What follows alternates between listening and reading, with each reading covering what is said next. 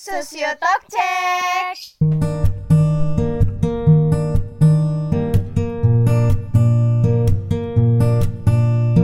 Yo, welcome back. Kembali lagi di podcast Sosio Talk episode ke-13. Sebelumnya perkenalin, nama saya Mualfi Farul Fanani. Eh, saya adalah mahasiswa Sosiologi semester 4 UIN Sunan Kalijaga Yogyakarta. Eh, saya di sini sebagai podcaster ya. Oke, jadi podcast kali ini saya ditemani secara virtual nih, karena memang pandemi dan lain sebagainya ya, oleh narasumber kita.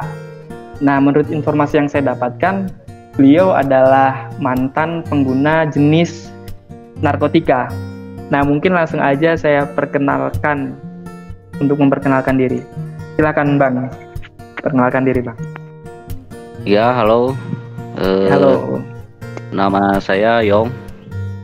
Hmm, Di sini saya sebagai eh, mantan korban pengguna narkoba. narkoba ya Bang ya. Ya. Iya, Bang Yong ya Bang ya. Iya. Ah, ah. iya bang, emang nih bang yang eh, karena kan sebentar lagi kita akan bertemu dengan momentum Hari Anti Narkotika Internasional ya bang, tepatnya tanggal 26 Juni besok. Nah, yang mana hari itu kita rayakan semata-mata untuk mengenang orang-orang di luar sana yang menjadi korban dari narkotika. Nah, ngomongin soal narkotika, hmm, kayaknya emang barang ini ilegal untuk dipergunakan secara sembarangan, tapi alih-alih hal tersebut sudah ditetapkan di undang-undang, akan tetapi masih banyak nih di luar sana orang-orang yang menyalahgunakan narkotika.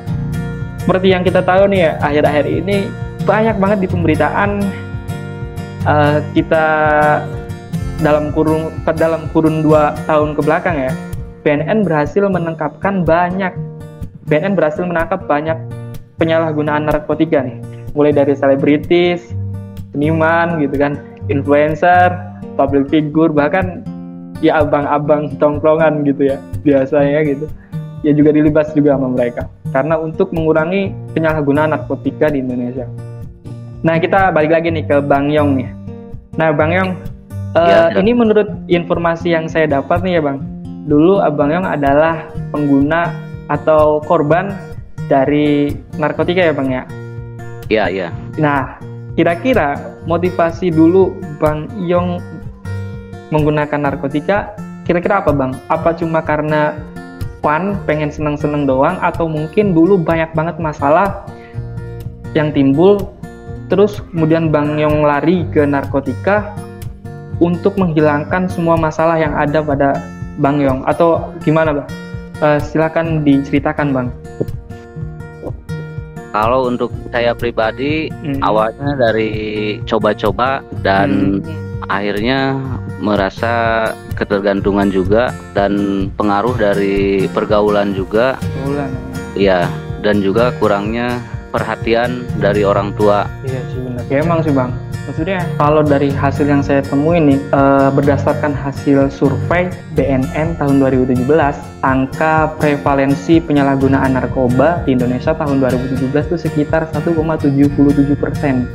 Sekitar 59 persen penyalahgunaan narkoba ditemukan pada kelompok kerja, 24 persennya pada kelompok pelajar dan 17 persen pada populasi umum lainnya penyalahgunaan narkotika di Indonesia emang telah menjamah hampir seluruh lapisan masyarakat, baik dari segi umur, pendidikan, strata sosial ekonomi, profesi maupun level jabatan. Dan bahkan peredaran narkotika telah merata di seluruh wilayah Indonesia. Ini menurut Kemenkes tahun 2017. Dan kemarin, akhir-akhir kemarin, BNN berhasil apa menangkap salah satu musisi, youtuber juga, influencer juga, Anji gitu kan. Baru saja ditetapkan sebagai tersangka atas penyalahgunaan narkoba. Nah, kembali lagi nih ke di ke Bang Yong nih. Nah, kalau boleh tanya nih Bang, Bang Yong dulu ketika mengkonsumsi narkoba, eh, jenis narkoba apa yang digunain Bang? Nah, kenapa kemudian gunain narkoba itu? Apa karena sensasinya atau karena emang jenis itu tuh lebih murah dan lebih mudah didapatkan atau gimana Bang? Kira-kira gimana? kalau saya yang sering pakai ber- jenis ganja. Ganja. Ya pertama di zaman saya itu mudah didapat, namanya mudah didapat dan harga juga masih relatif murah. Hmm, mur- murah ya bang dulu ganja dan Ya, sangat ya, gampang banget didapetinnya ya. Ya karena bisa dibilang murah ya karena gampang gitu, gampang, mencari. Hmm. Ya untuk mendapatkan barang tersebut dan juga ya sensasi eh, ada yang lebih gitu dari daripada dari minuman keras kan. Iya iya. Eh, ya lain ada ada Sensasinya- sensasi tersendiri ya Ah iya iya benar benar benar. Emang ini menarik banget nih bang kalau udah ngomongin soal ganja. Kita kembali ke undang-undang di Indonesia yang memiliki banyak dinamika. Kalau kita time time travel ke dulu pas eh, jadi ada perkumpulan PBB, jadi semua negara berkumpul untuk membicarakan soal ganja. Nah, dan kebanyakan dari negara-negara yang pada saat itu kumpul sepakat bahwa ganja itu akhirnya diilegalkan. Akan tetapi ada beberapa negara yang memiliki hak de facto untuk melegalitaskan ganja dimanfaatkan di negaranya. Yang saya tahu tuh kayak negara Amerika Serikat, terus Inggris, sama di Asianya kayak ada Cina gitu. Ini menarik banget kalau ngomong soal ganja. Berarti kalau kita lihat dari sisi itu ya, kalau semisal nih kita cerita aja ya. Kalau semisal kita pergi ke Amerika nih, Bang. Kita pergi ke Amerika atau ke Belanda atau ke Inggris atau ke Cina nih. Cuma buat make ganja kan karena di sana kan perjual belikan cara bebas. Cuma Iya, iya. buat ke sana cuma buat ngeganja. Ya, abis itu balik lagi nih, balik lagi ke Indonesia. Pas balik di Indonesia, eh ternyata kita langsung digerebek BNN. nah, tapi tapi yang menurut menurut saya menurut uh, hukum yang saya tahu di Indonesia soal ganja yang memang ilegal di Indonesia akan tetapi kalau misalnya kita mengkonsumsi di luar Indonesia itu masih boleh. Kalau semisal kita ditangkap di Indonesia dan kita dites urin dan hasilnya positif kita mengkonsumsi ganja, kita nggak bisa langsung dihukum. Which is lu harus positif urin dan punya ganja, harus ada dua alat bukti itu untuk akhirnya kamu nanti dijebloskan atau menjadi tersangka. Jadi ini cukup menarik nih. Jadi kita bisa apa ya konsumsi ganja di luar Indonesia, tapi kalau misalnya udah masuk Indonesia kita nggak punya barangnya ditemukan di Indonesia, kita aman gitu. Emang gitu ya. Oke balik lagi nih ke Bang Yong nih. Dulu nih Ya. ketika konsumsi ganja nih Bang eh, kira-kira itu efeknya apa tuh Bang? Apa ada efek eh, bagi fisiknya? Kayak misalnya fisiknya jadi semakin eh, nggak semangat atau fisiknya semakin menurun atau misalnya ada rasa cemas yang berlebihan atau lain-lain sebagainya. Kira-kira dulu Bang Yong nih eh, konsumsi ganja kira-kira efek terhadap tubuhnya apa nih Bang? Kalau efek buat saya itu ya agak eh, cenderung ke malas. Malas ya? Ya untuk ibaratnya kita eh, kerja-kerja terlalu capek Hmm, itu larinya ke malas gitu. Oh iya iya.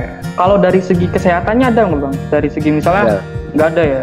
ya itu eh, agak capek, Oh, mudah cap- capek oh, iya, dan capek. oh iya iya iya. ya dan ya malas itu. Hmm. Iya emang kalau ngomongin ganja kan di dalam ganja ada namanya zat namanya psikotropika. Jadi zat itu yang bekerja menurunkan fungsi otak serta merangsang susunan saraf pusat hingga menimbulkan reaksi berupa halusinasi, lusi, gangguan cara berpikir, dan menimbulkan rasa kecanduan pada pemakainya. Nah, ngomongin kecanduan nih, otomatis kan dulu abang setelah make ganja kan pasti kecanduan tuh karena mengandung zat yang namanya psikotropika. Nah kira-kira dulu apa yang abang lakuin sampai sekarang akhirnya nggak candu na nggak candu narkotika itu lagi, nggak candu ganja lagi. Ya kira-kira apa nih? Abang abang ngelakuin apa nih untuk menghilangkan rasa kecanduan akan narkotika itu? Untuk menghilangkannya kita sebisa mungkin eh, menghindar Hmm, ya dari dari pergaulan tersebut ya iya. dan memang secara tidak bisa secara langsung berhenti untuk tidak mengkonsumsi. Itu pun perlu proses. Ibaratnya Oh, kita iya. biasa dari satu hari pakai tiga kali itu dikurangi satu kali pakai terus ya prosesnya cukup panjang juga. Jadi nggak bisa langsung tiba-tiba bablas nggak make ya gitu ya bang ya. Iya. Ada step-step kayak gitu ya. Iya Hmm, gitu. Langsung berhenti. Oh, kalau dari segi barangnya bang, eh, yang abang tahu sekarang ganja nih sekarang gimana nih? Apa masih susah kayak dulu atau memang sebaliknya? Sekarang karena memang eh, apa ya salah satu jenis narkotika yang sangat apa istilahnya memiliki banyak sekali perdebatan dan juga eh, ganja nih salah satu narkotika yang diilegalkan di Indonesia. Nah untuk sekarang apakah ganja mudah ditemukan semudah dulu atau memang sekarang malah lebih sulit dan harganya lebih, jauh lebih mahal? Ya untuk harga memang berbeda dengan zaman saya. Oh dulu ya beda ya sekarang. Ya, tetapi kalau ibaratnya kita masih ingin ataupun perlu, ya bisa-bisa aja gitu. Tapi dengan dengan harga yang Lebih mahal.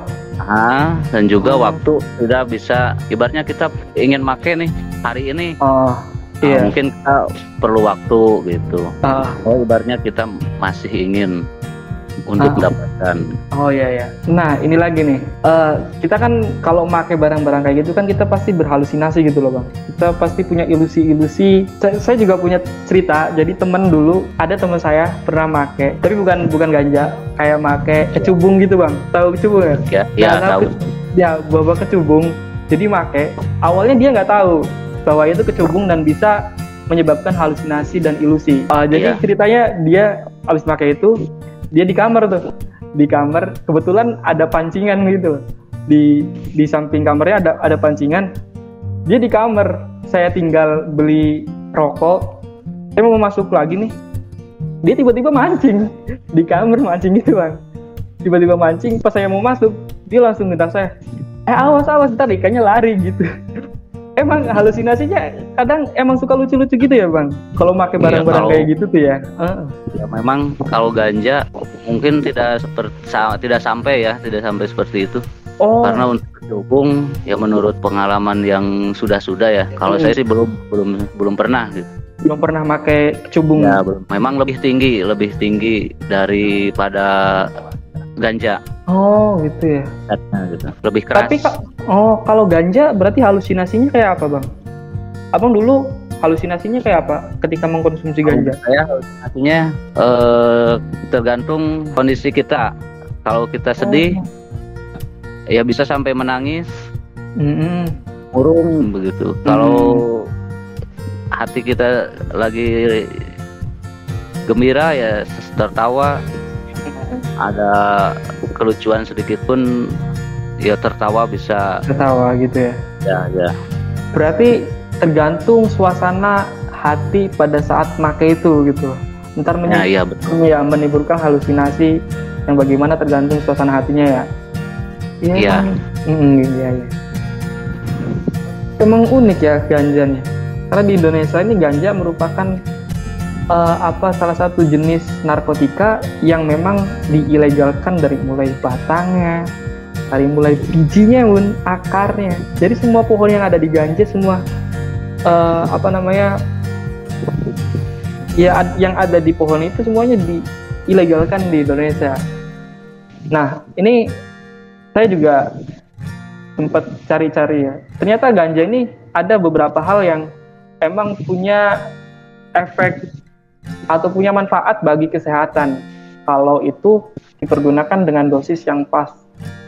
Kayak misalnya ganja bermanfaat bagi mencegah glaukoma gitu kan. Kayak terusnya meningkatkan kapasitas paru-paru, terus mencegah kejang karena epilepsi, terus kayak mematikan beberapa sel kanker dan masih banyak lainnya lah. Apa namanya?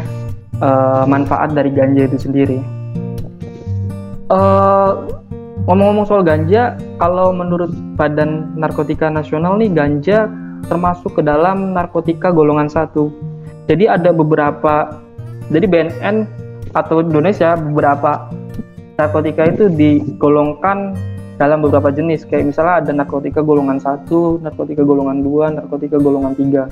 Kayak misalnya narkotika golongan satu nih hanya diperbolehkan untuk keperluan ilmu pengetahuan dan teknologi. Kayak misalnya itu marijuana, ganja, kanabis, kokain, meliputi serbu kokain dan lain sebagainya gitu. Kayak misalnya narkotika golongan dua cuma sebagai bahan baku untuk produksi obat-obatan farmasi aja Contohnya seperti peditin, morfin, pentalin atau metadon dan lain sebagainya gitu-gitu. Ada juga narkotika golongan tiga uh, yang sebenarnya gunanya hanya untuk digunakan untuk membantu rehabilitas.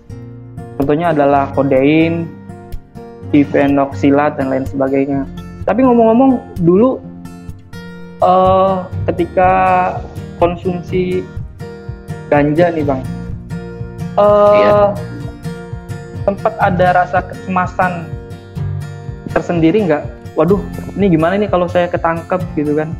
Waduh, gimana nih kalau saya nanti digerebek BNN? Ada kecemasan tersendiri nggak bang ketika dulu make itu? Atau uh, sama sekali nggak ada karena ya udah yang penting gue make, gue enak, enjoy, dan lain sebagainya kira-kira gitu. Ada kecemasan nggak bang kira-kira dulu? kalau waktu dulu tidak ada tidak ada pikiran tidak tidak berpikir sampai ke situ sampai ke situ ya ya enjoy aja nah, berarti ya bang ya. sampai tertang rasa takut tertangkap itu waktu dulu belum ada tidak ada belum ada ya ya oh. Kalau kecemasan rasa merasa aman gitu merasa hmm. dari dari dari jeratan hukum gitu. Hmm. Ya karena mungkin lagi senang-senangnya. Oh.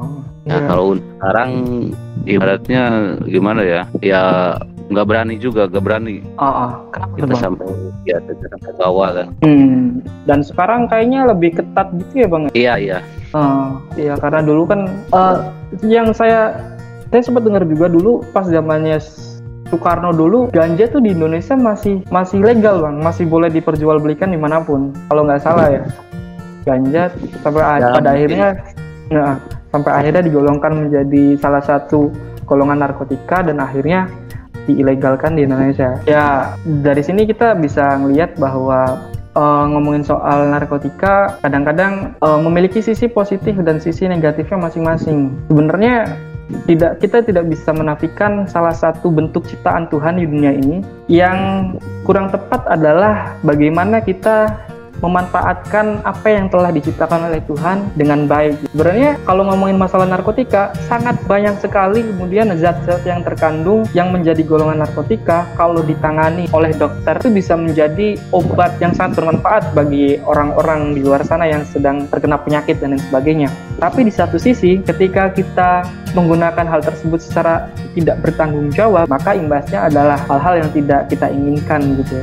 Kayak misalnya tadi kecanduan, halusinasi yang berlebihan dan lain sebagainya. Nah, ya mungkin podcast kali ini cuma segitu aja sama kita. Uh, uh, well, mungkin kita akhiri aja podcast kita pada sesi kali ini. Kurang lebihnya saya podcaster. Mohon maaf apabila ada kata-kata atau ucapan yang kurang enak ataupun salah. Uh, saya akhiri. Uh, Allahumma fiqila Assalamualaikum warahmatullahi wabarakatuh.